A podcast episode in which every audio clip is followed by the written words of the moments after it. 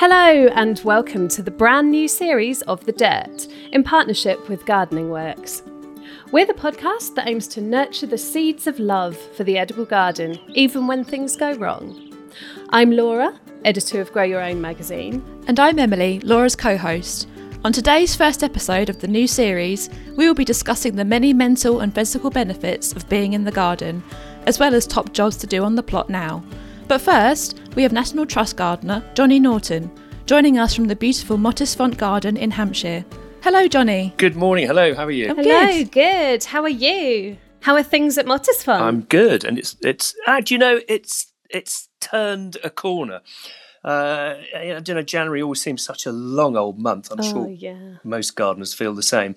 And you go into February, and there's a there's a you know the light hours start to extend, uh, and it's it's just we've had some really lovely dry sunny days here in Hampshire. Mm.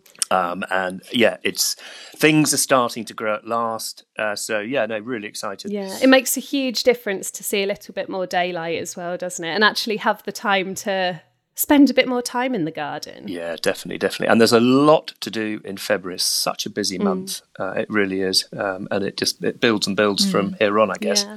So um, before we started the the podcast, you were telling us about your seed haul that has arrived.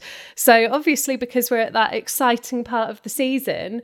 Would you be able to tell us some of the things that have arrived that you'll be growing this Yeah, year? actually, funny enough, just it, I can't miss it. There's just the biggest pile of envelopes you've ever seen from various different seed companies. Um, and I was a bit nervous. I thought I might have ordered them a bit too late in the season because I remember during lockdown, everyone was growing, right? Everyone was buying seeds, and it was, oh gosh, you can't buy them.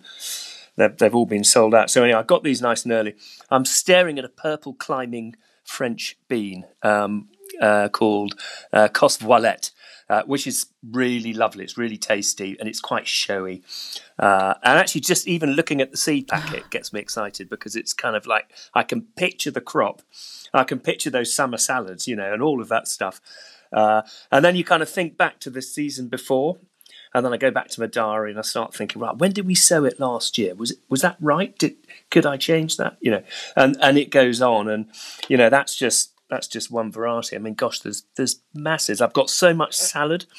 I've got so many. I found loads of different salads. Uh, I've just sown actually some winter salad, which is quite early, isn't it, to sow sow salad? But um, um, and and some some spinach has gone in already. Uh, so I've sown that direct actually. But yeah, no, there's big big box of seeds. I'm very excited. Amazing. I'm sure that um, Emily and I are very envious of you having all of that beautiful space to grow in compared to our little garden. well, do you know the great thing about the the garden, our, our kitchen garden at Mottisfont, which in fact it's new. I mean, it's only a, a, a handful of years old. Um, but what's lovely about it, and I think what our visitors really enjoy about it, is we've got a whole series of raised beds. So if you join them all up, it's one big garden. But actually, separated out, they're quite modest, and so people have looked at them and got ideas um, for their own smaller spaces. Um, so we get a lot of a lot of visitors who have um, allotments, um, small spaces, who are really engaged um, with what we do. And actually, I listen to them, and some of the things that we do in the garden.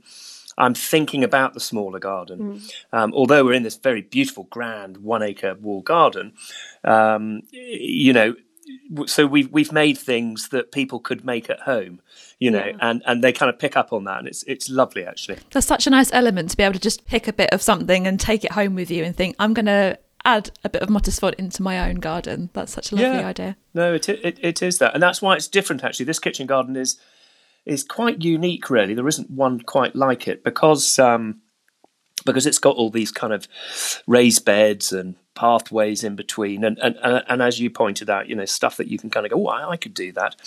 Um, it, it it has a really interesting following because historically these these old kitchen gardens were you know, there were central paths, weren't there? There would be like a big crossroads in the middle, um, often a, a dipping pond in the centre, and then and then all the vegetable beds.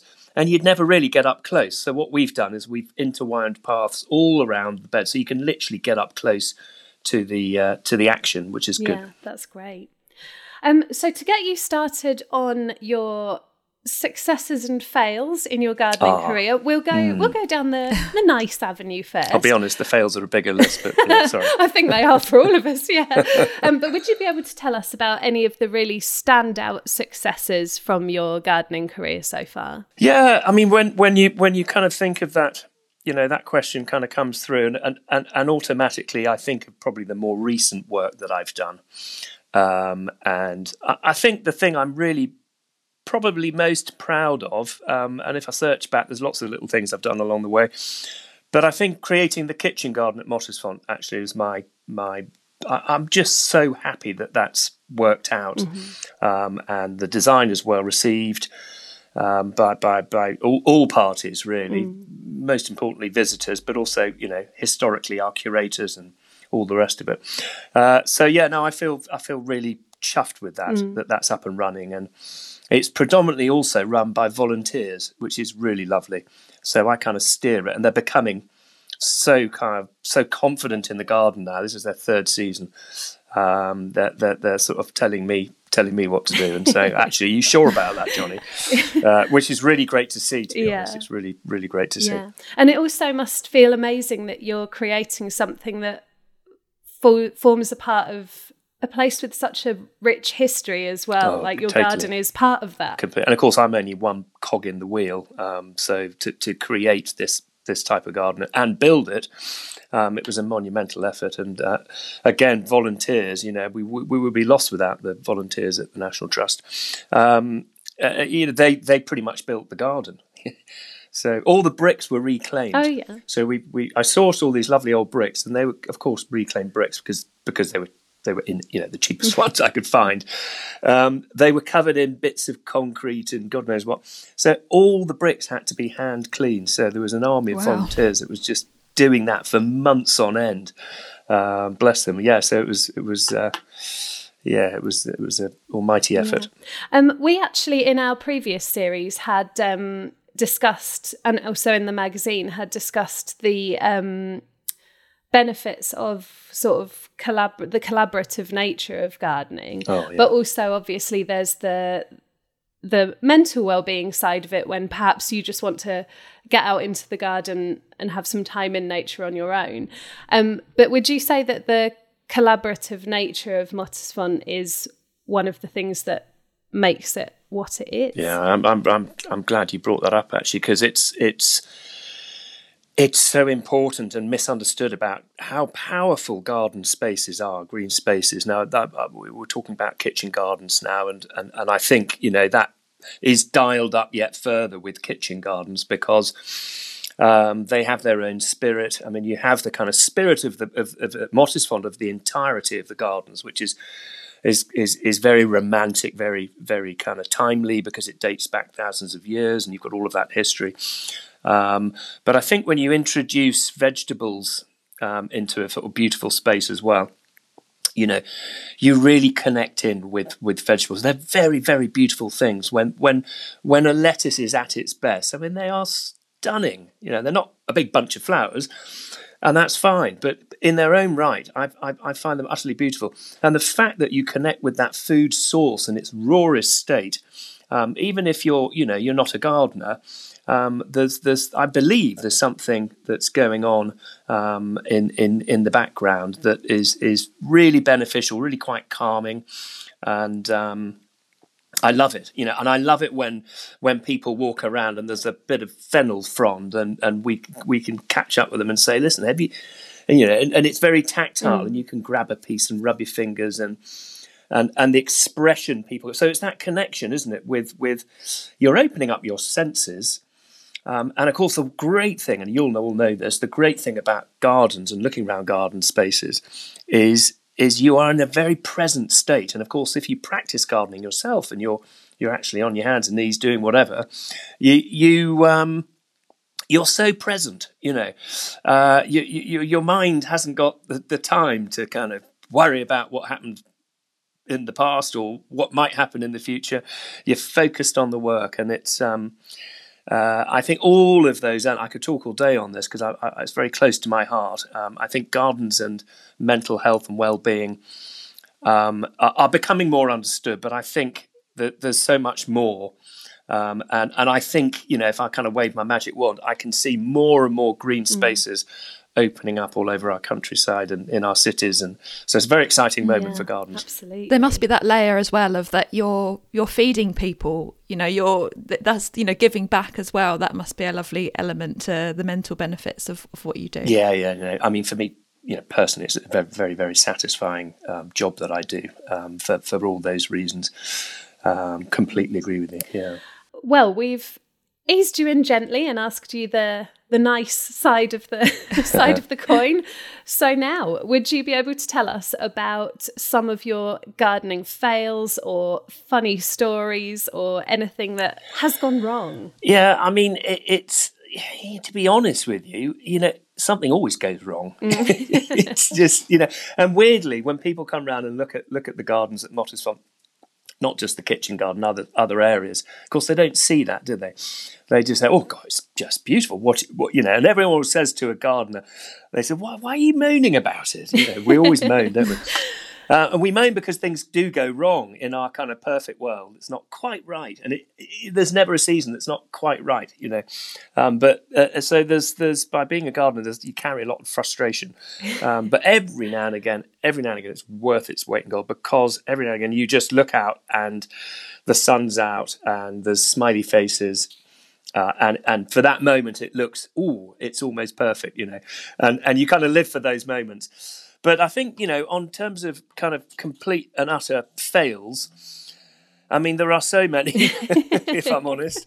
Um, i can remember actually not that long ago and and uh, you you will have known or heard about the flea beetle um, which is this um, delightful pest. um, and I remember planting so much radish one year. Uh, and actually, this goes back a bit of time in a garden in Somerset, another walled garden in Somerset that I was working in. Um, this is probably 25 years ago, I guess. And I remember being so excited. There's great germination, a direct sowed, masses of radish. I mean, way more than I, I, I thought we, we needed. And uh, this was supplying this very smart um, restaurant, actually. Um, it was part of a hotel.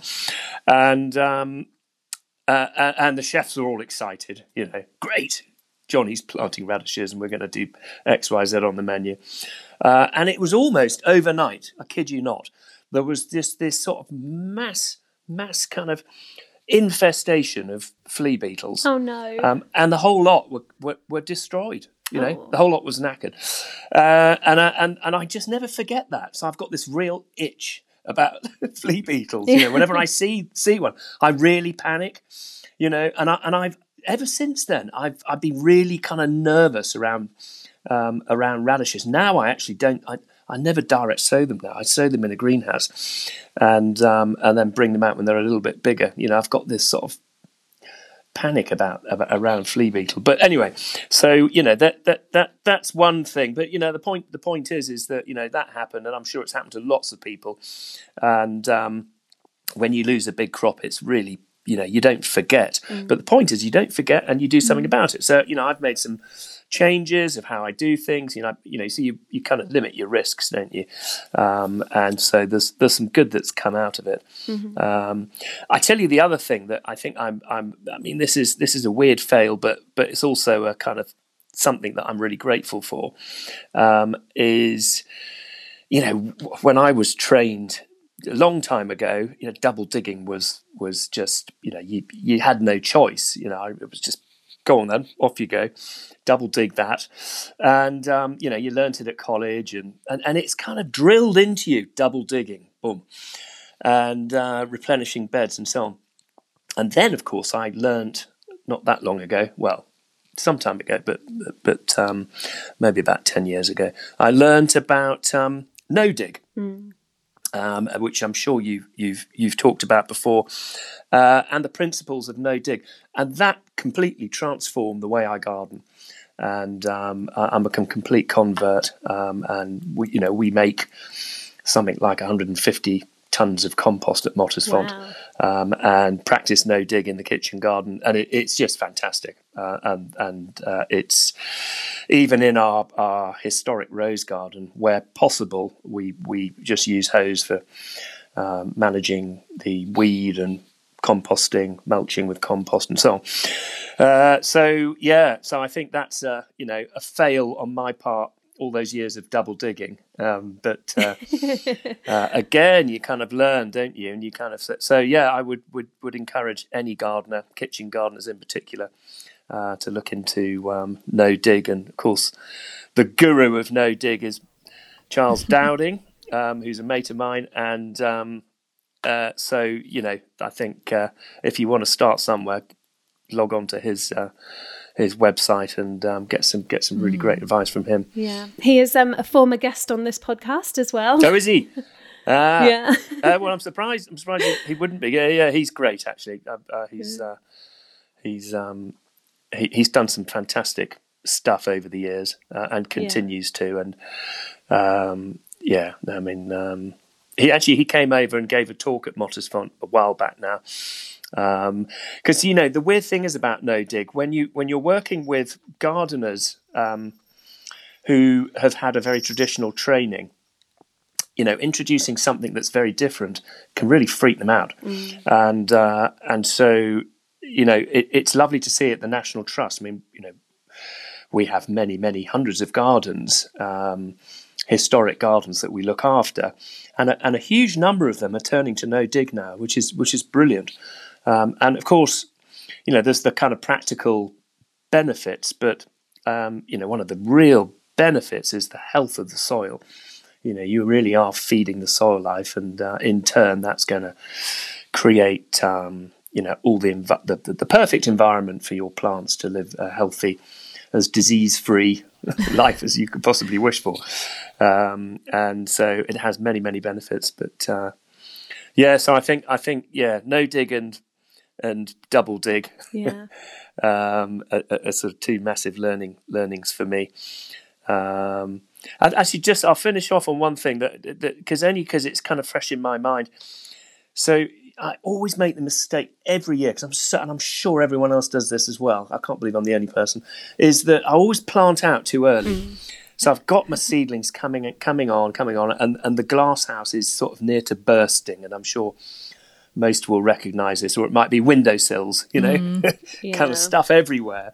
And now we're kind of imagine that we're going into March, middle of March, and we're just itching, and it's quite warm. And here in Hampshire, um, we get this late frost, and uh, it's that last full moon in April where you can you can get clear skies, and uh, so I'm always tracking that moment. And I remember one year, actually the first year of the kitchen gardens, about three years ago, um, I just because I was so keen to get stuff in the ground so visitors could see, and uh, and I and I planted out a whole load of um, you know semi tender lettuces, uh, salads, uh, and and blow me, we had like minus eight uh, on the thirtieth oh. of April. So and the whole lot was knackered, oh. you know. So it and and every year I do it, and I and I don't know why it's like it, the temptation yeah. is too big. So yeah. um, that that's a tricky one to manage, but obviously it it changes depending on where you live in the country and your frost pockets and so on. Um, but yeah. for us in Hampshire, yeah, that's um, so I'll be doing the same again.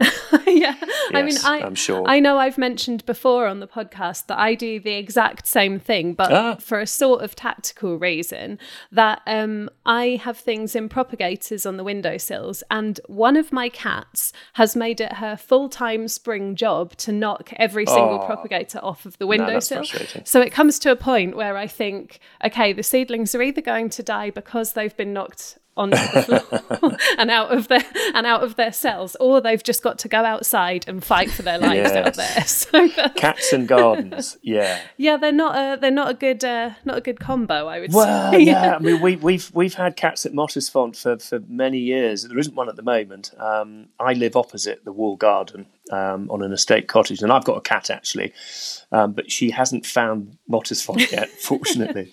Uh, but actually, they they do keep the mice down. Um, they manage the mm. mice, which is which is a problem for us.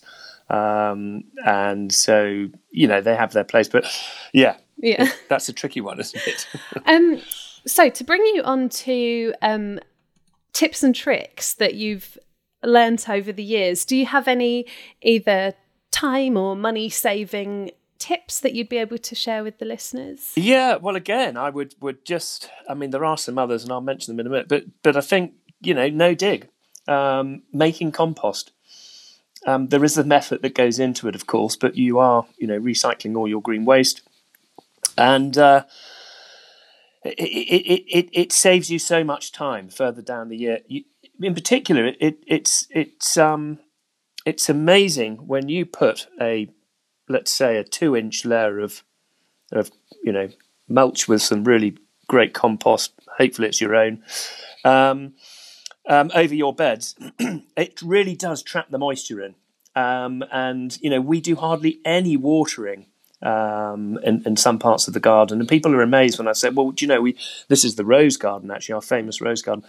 And I say, "Yeah, well, we we we, we never water it after after you know May, and, and people go, really? And and then I scratch down that kind of dry, dusty mm. top um, a couple of inches, which is that compost layer I'm talking about, and then you've got this lovely damp soil underneath. You know, and so you know that in itself, if you just do that, I mean, gosh, you can really, really save on the water, and um, you know, water rates and all that.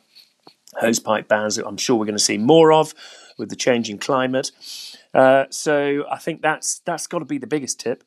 Um, something that we, we do recently uh, at Mottisfont um, is we use the so we've got a lot of mature apple trees that are, are, are pollarded, pruned, um, really for structure and shape to grow roses up in the rose garden. So they're not really pruned for fruit.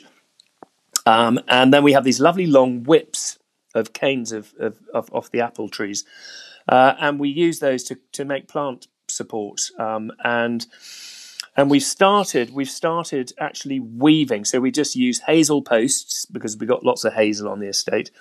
Um, and of course you know hazel you can find you know in hedgerows and here it's fairly accessible material.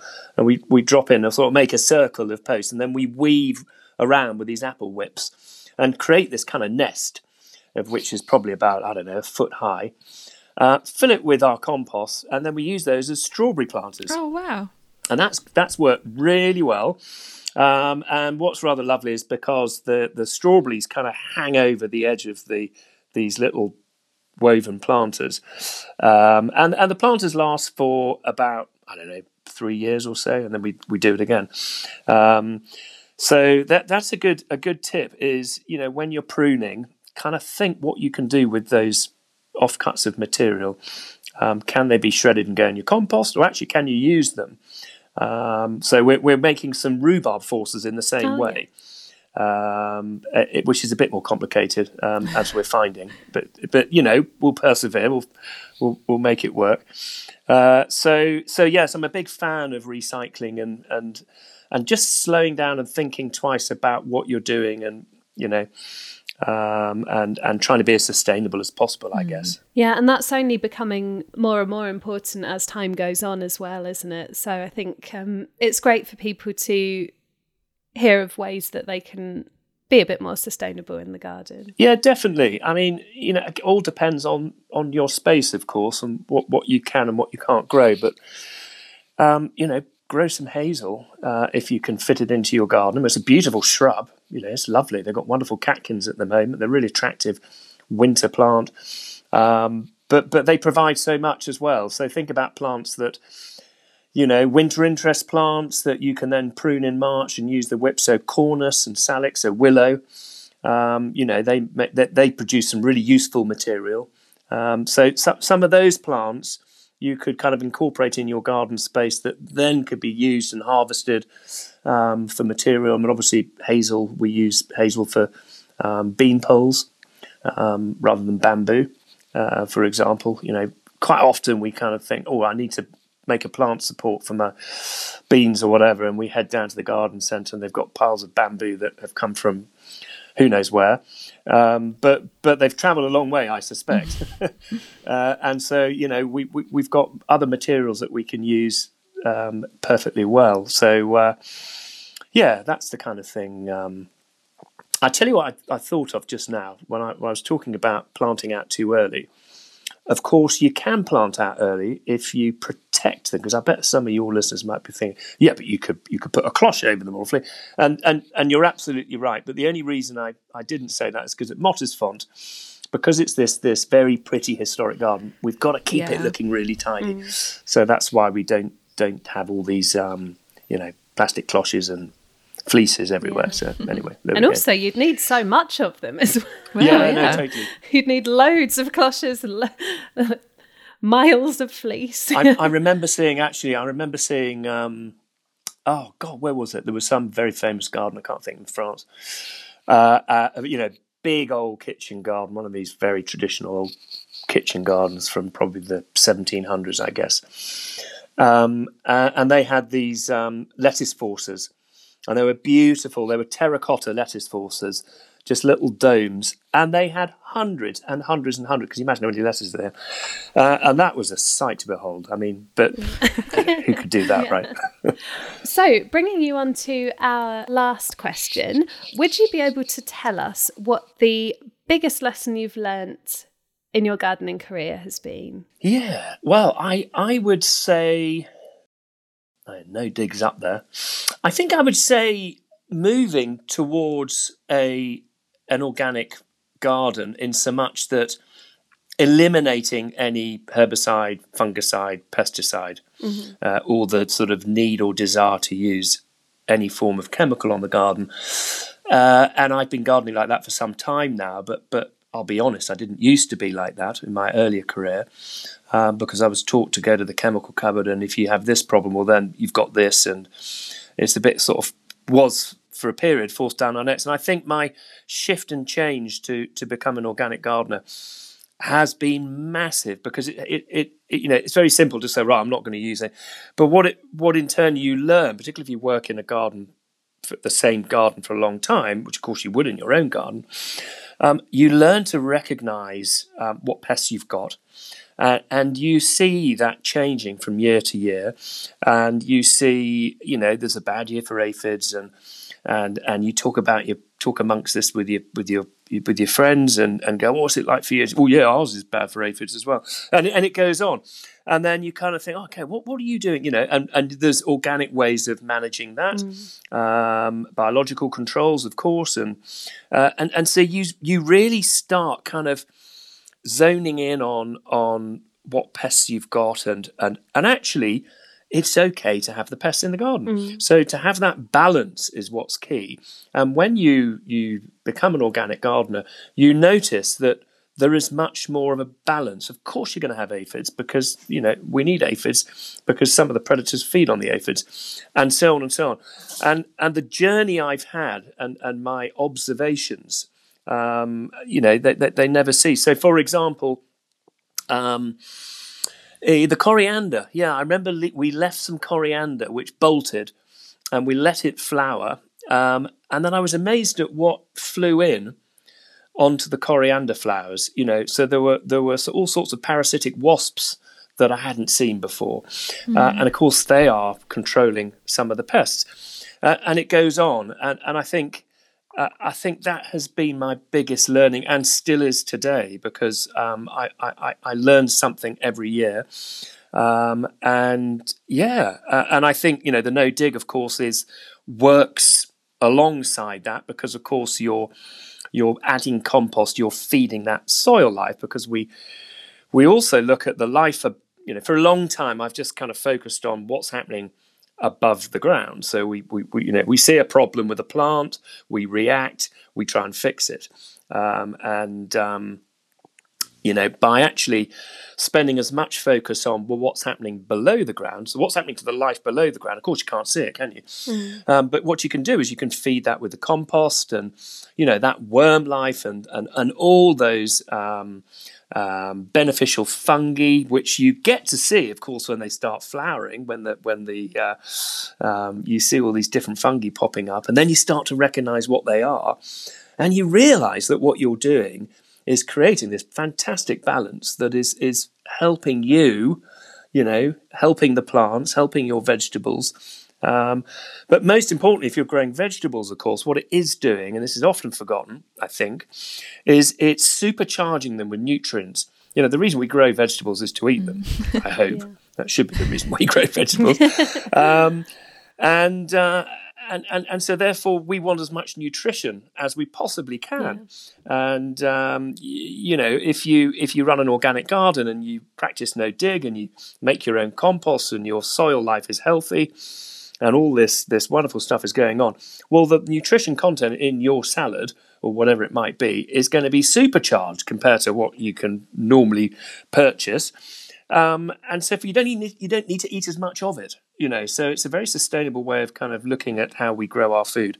Um, so yeah i think that's my big learning. Yeah, no, that's great. And I think I think that is such a it is probably something that a lot of gardeners are feeling now because as you say, organic you know, a few years back people weren't taught about organic gardening and so much of gardening is what the people before you did, whether you learnt from your parents, your grandparents, or someone that you worked with. And I think completely so much of it becomes almost tradition and yes you know that's been passed down that I think it's so great that now it is becoming a bigger thing.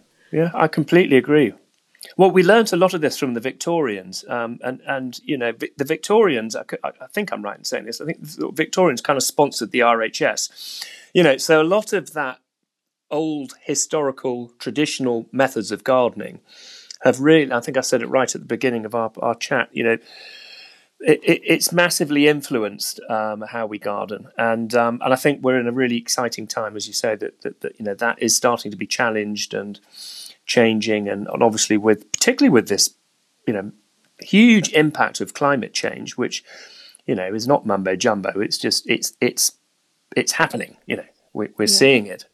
Um, it's affecting our garden. So you roll that forward 25 years from now. Um, you know, the, the, we, we we need to really be thinking about, you know, can we collect our rainwater? Um, you know, how, how can we manage our gardens more sustainably and so on. So, uh, yeah. Absolutely. Um, well, thank you so much for joining us for a chat today, Jonny. It's been it's been great to hear all about what you're getting up to at Mottisfont, and you know, I think Emily, we might need to do a press trip. soon. yes, hundred percent. You're very welcome.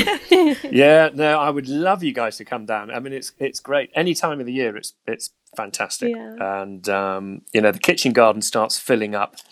Well, from now, really. I mean, we've got lots of broad beans that we planted out and garlic we planted out in the autumn and spring onions and God knows what. But um, it, it it crescendos. Oh, and I didn't tell you about we've we've got this amazing gourd walk. oh yeah, Did you know that? Yes, Yeah. We've yeah. got this very long pergola. And I believe it's the longest gourd walk in the UK if you join them together. yeah, But um so yeah, yeah. that's worth worth its weight. So that'll be September, October, but it, it's quite quite something Yeah. to look at actually. Um, well, I'm sure that you have lots to do in the garden, so I we'll do. let you get back to it. But um, thank you so much for joining us. And That's a pleasure. Emily, um, shall we go and hear from our sponsor? Yes, let's go.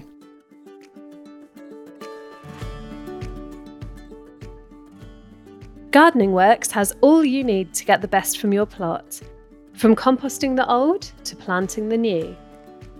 Specialists in all things wood, visit the website to see the full range of award winning raised beds, compost bins, and so much more. Gardening Works is passionate about gardening, wildlife, and the environment, and makes sure all of the wood used in its products is FSC certified and sustainable. Gardening Works products are handmade in the Ribble Valley to the highest possible standards. Find everything you need to create your perfect vegetable garden this season by visiting gardeningworks.co.uk. That's gardeningworks.co.uk.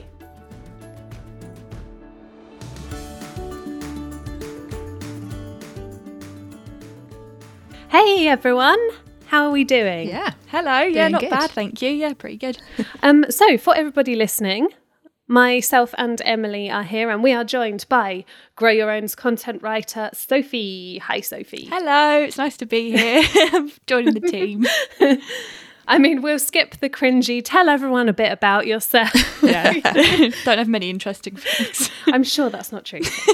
um, so, yeah, sunny day outside today. Has everyone got their cups of tea at the ready for some serious gardening Yeah, chat? I've got hot chocolate on the go. Good choice. Um, so, Sophie, maybe you can kick us off. Yeah, well, actually, I was reading this morning a really good article um, on The Guardian, um, and they have a plant of the week. Um, so this week it's Devil's Ivy.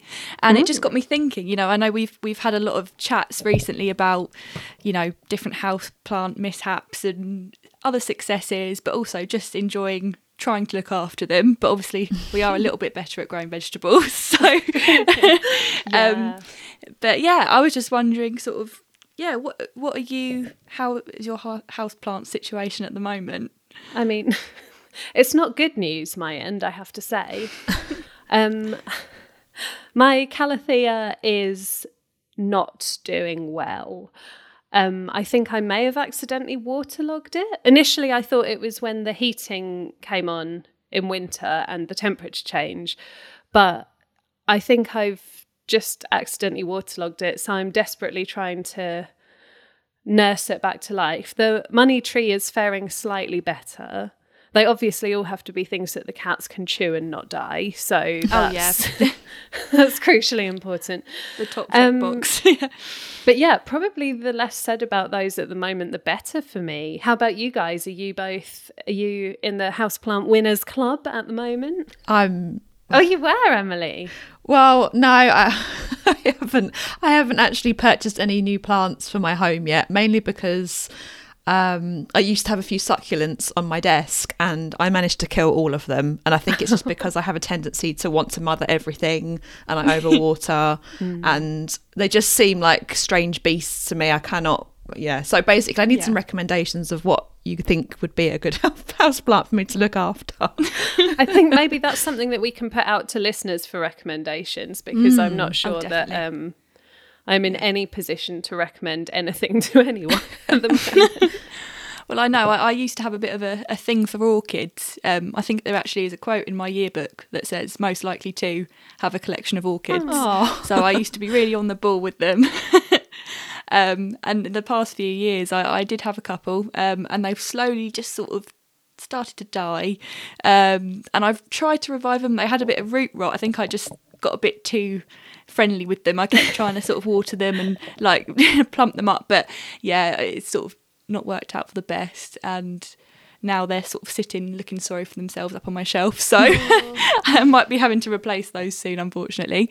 Um, but yeah, my prayer plant is not doing too bad. Had a bit of a brown patch, but I feel now like the common theme here really is that we all just love our houseplants too much. Yes. We want to give them more than they are willing to receive. definitely. But then for Yeah. me, I'm such a shallow grower because it's, if I can't eat it, then I don't necessarily want to grow it. it's all about the food for me. I mean, that is fair Oh, yeah. enough. That is one of the main reasons people do grow their own. So, Yeah. yeah. Um, I don't know if I'd recommend chowing down on any of the houseplants, but I suppose something that No. you could do is. I believe I'm right in saying, Emily, you have just sowed some of your chili seeds, which can be a hugely ornamental and productive Yes. houseplant Oh, if you so desire. Yeah, mm. razzmatazz is yeah, it ticks all of my boxes. It looks pretty, people are impressed by it. It's small and compact, so it will fit on my sunny windowsill, and oh. yeah, just a good all rounder for me. There you go. Very exciting. I think I know I've probably mentioned this before because it's in my like the dirt bingo, similarly to my fig tree first mention of the new series. Um, but, um, but my I think my favourite chilies for ornamental purposes were those Nosferatu ones. Oh, where the leaves were purple and the fruits were purple, but then ripened to really blood red. They Yes. were amazing. so dramatic. sound nice. But yeah, just really Yeah. satisfying to grow. I, I remember you, um, you gave me a little seedling once, and I, I mothered it. oh, it enjoyed my another one love. which kind of brings me on to we uh, we should bring back the chili growing competition which Mm. is difficult with people semi working from home semi working from the office but we have to do it in some way Yeah, maybe yeah. a daily update with a picture posted on on a group chat or something I thought you meant on social Oh. media or something. I'm not sure our followers would appreciate a daily picture of a chili. Like, oh, yeah It got one Uh, millimeter longer. Mean- so, what I wanted to talk to you both about today is a lovely feature that actually was also from the guard uh, uh, that was also from the Guardian, by Alan Jenkins talking about the sweet solace of a roof terrace. And he was talking about how um, space at home is an inspiration and how it makes you feel and all of the different benefits of it. Um, obviously, this is, it was hugely, hugely true of the last couple of years that people that had access to outdoor spaces, they were hugely beneficial and continue to be so. So I just wondered really, have have both of you had any moments recently in in the garden that have really made you feel at peace or happy or? I think recently I, I try and get outside every day because obviously working at a desk and things it does you feel a bit stifled after a few hours. So I always try and get out with the dog. And this week has been the first time where I felt that warmth of the sun. Mm. it sounds really silly to say because it has been certainly before but the warmth of the sun and that that smell of the hint of spring in the air Yes. and that's really perked me up absolutely I can't explain what it is, but there's just almost like a, a sweetness or an earthiness of the of the of the air Mm. that I just think, oh yes, brighter days are coming, and yeah, all that hope of the the year ahead is is on its way, which is comforting. It's funny you should say that because I actually had a really similar experience the other day. I was on my lunchtime walk and um, one of the verges had just been mowed. And that smell, and it was sunny at the time, and I just thought, oh, it felt for just a split second there like we were almost in spring summer kind of Yes, kind of thing. Yeah, cut grass. I'm cu- I'm cutting my grass in a couple of weeks' time, and I'm sadly excited about it because I just love the smell of it. It just Yeah. yeah. It reminds me of school actually when you used to play on the playgrounds and they would mow. They used to mow this field that we were allowed to play on at primary school. Yeah. And for some reason, it takes me back to being about seven, which is is lovely. I think in terms of a kind of well-being moment outside, I may have mentioned this before, but was one that I had um, towards the end of last summer. That one of my raised beds had salads in it, and we'd had periods of really hot and really wet, then really hot and really wet, and the lettuce had all bolted, and um, I was going to pull them out, but then I, th- I was sitting there one day reading a book in the garden and I looked across at it and it was just covered in bees. And I honestly sat there for a while just watching them and I thought, oh no, I'm going to leave these because the bees are loving it. And it was so unbelievably relaxing to just sit there for a minute and take it in. You know, that felt one of those really good for the soul sort of moments. Yeah, hundred percent. How about you, Sophie? What have been your um, outdoor mindfulness moments? Well, I I remember it's actually back in my days when I was at university. Um, I remember above our university house, um, there were lots of red kites um, that would sort of frequently fly over, um, and sometimes there'd be one on its own, and sometimes there'd be three, like all in all in the same sort of circle, and they'd just be kind of just sort of patrolling the air over the house. And every morning I'd look out and I'd see them sort of circling, and it was just so peaceful and relaxing, and and Yeah. I really like sort of watching birds outside in the garden anyway, but when it's a bird of prey, you think, wow. And then sometimes you'd see it swoop, and it was just, it was really lovely there. So, um, yeah, I think that's the one that stands out to me the most. Anything really involving birds in the garden, it's really relaxing for, to me, sort of, you know, waking up in the morning and you hear them. And yeah, I'm looking forward to spring so we can hear that a lot more. Yeah, that's really Yeah. lovely, isn't it? It's so good to get out in nature and see a bit of wildlife. And spring, when our tiny seedlings are coming out and days are a bit longer. Ah, can't wait. So I guess it's my turn now. Um, so I found a piece in the Independent on their website, and they were talking about um, basically people that you know uh, getting into old age and ways that they can um, avoid suffering from uh, bone joint and muscle pain, um, and that they'd found that in, obviously intense exercise that's done regularly can uh, greatly help to reduce issues with things like this. So, um, digging in the garden with a spade counted as a high intensity exercise, uh, which is beneficial um, and could help to ward off chronic musculoskeletal pain in the long term. Tongue twister. Oh wow. So I just thought that was interesting to know. Yeah. But yeah. um, you don't think about how much you build up a sweat doing things like that, really. No, it all adds up, doesn't it? In the end. Although I would also argue, probably the next day when you wake up and think, "Oh, what has happened to my legs?" That's when you realise how much you were digging.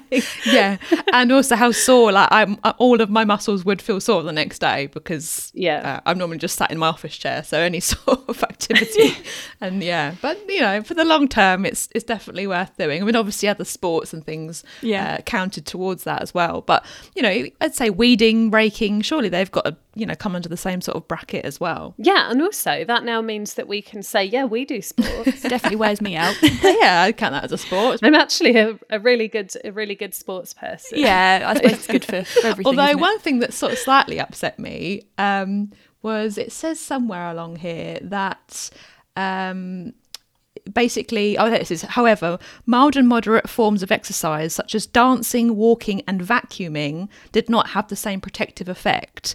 And I was very upset Oh. by this because I did my hoovering this morning and I was building up a sweat because I've got a heavy hoover.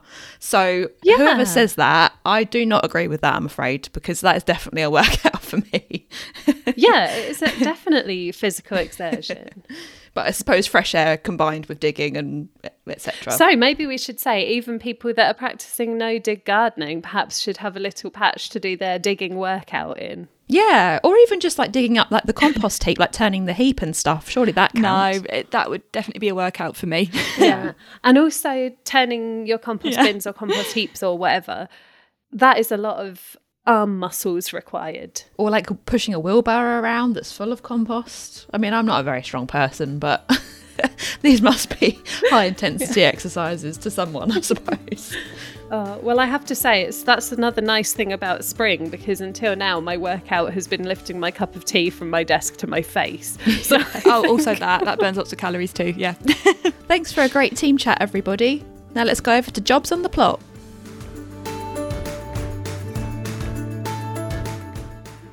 This is an exciting time of year on the plot, and signs of spring are appearing at every turn. However, it is important to remember that frosts are still commonplace, so keep those covers and fleeces on your plants. You can make a start on your herb garden with hardy crops like thyme and chives. They're the perfect options for getting them into your heated propagators. It's wise to hold off a little longer on the more tender types, though. If you haven't got your garlic bulbs in the ground, now is the perfect time. Prepare the ground, removing any large stones and weeds, and plant the bulbs using a trowel. Those gardeners growing strawberries this year can warm the soil by placing cloches over young plants. The benefit of this is the stimulation of growth, which can help you steal a march on the season. Have a great week, and until next time, happy growing!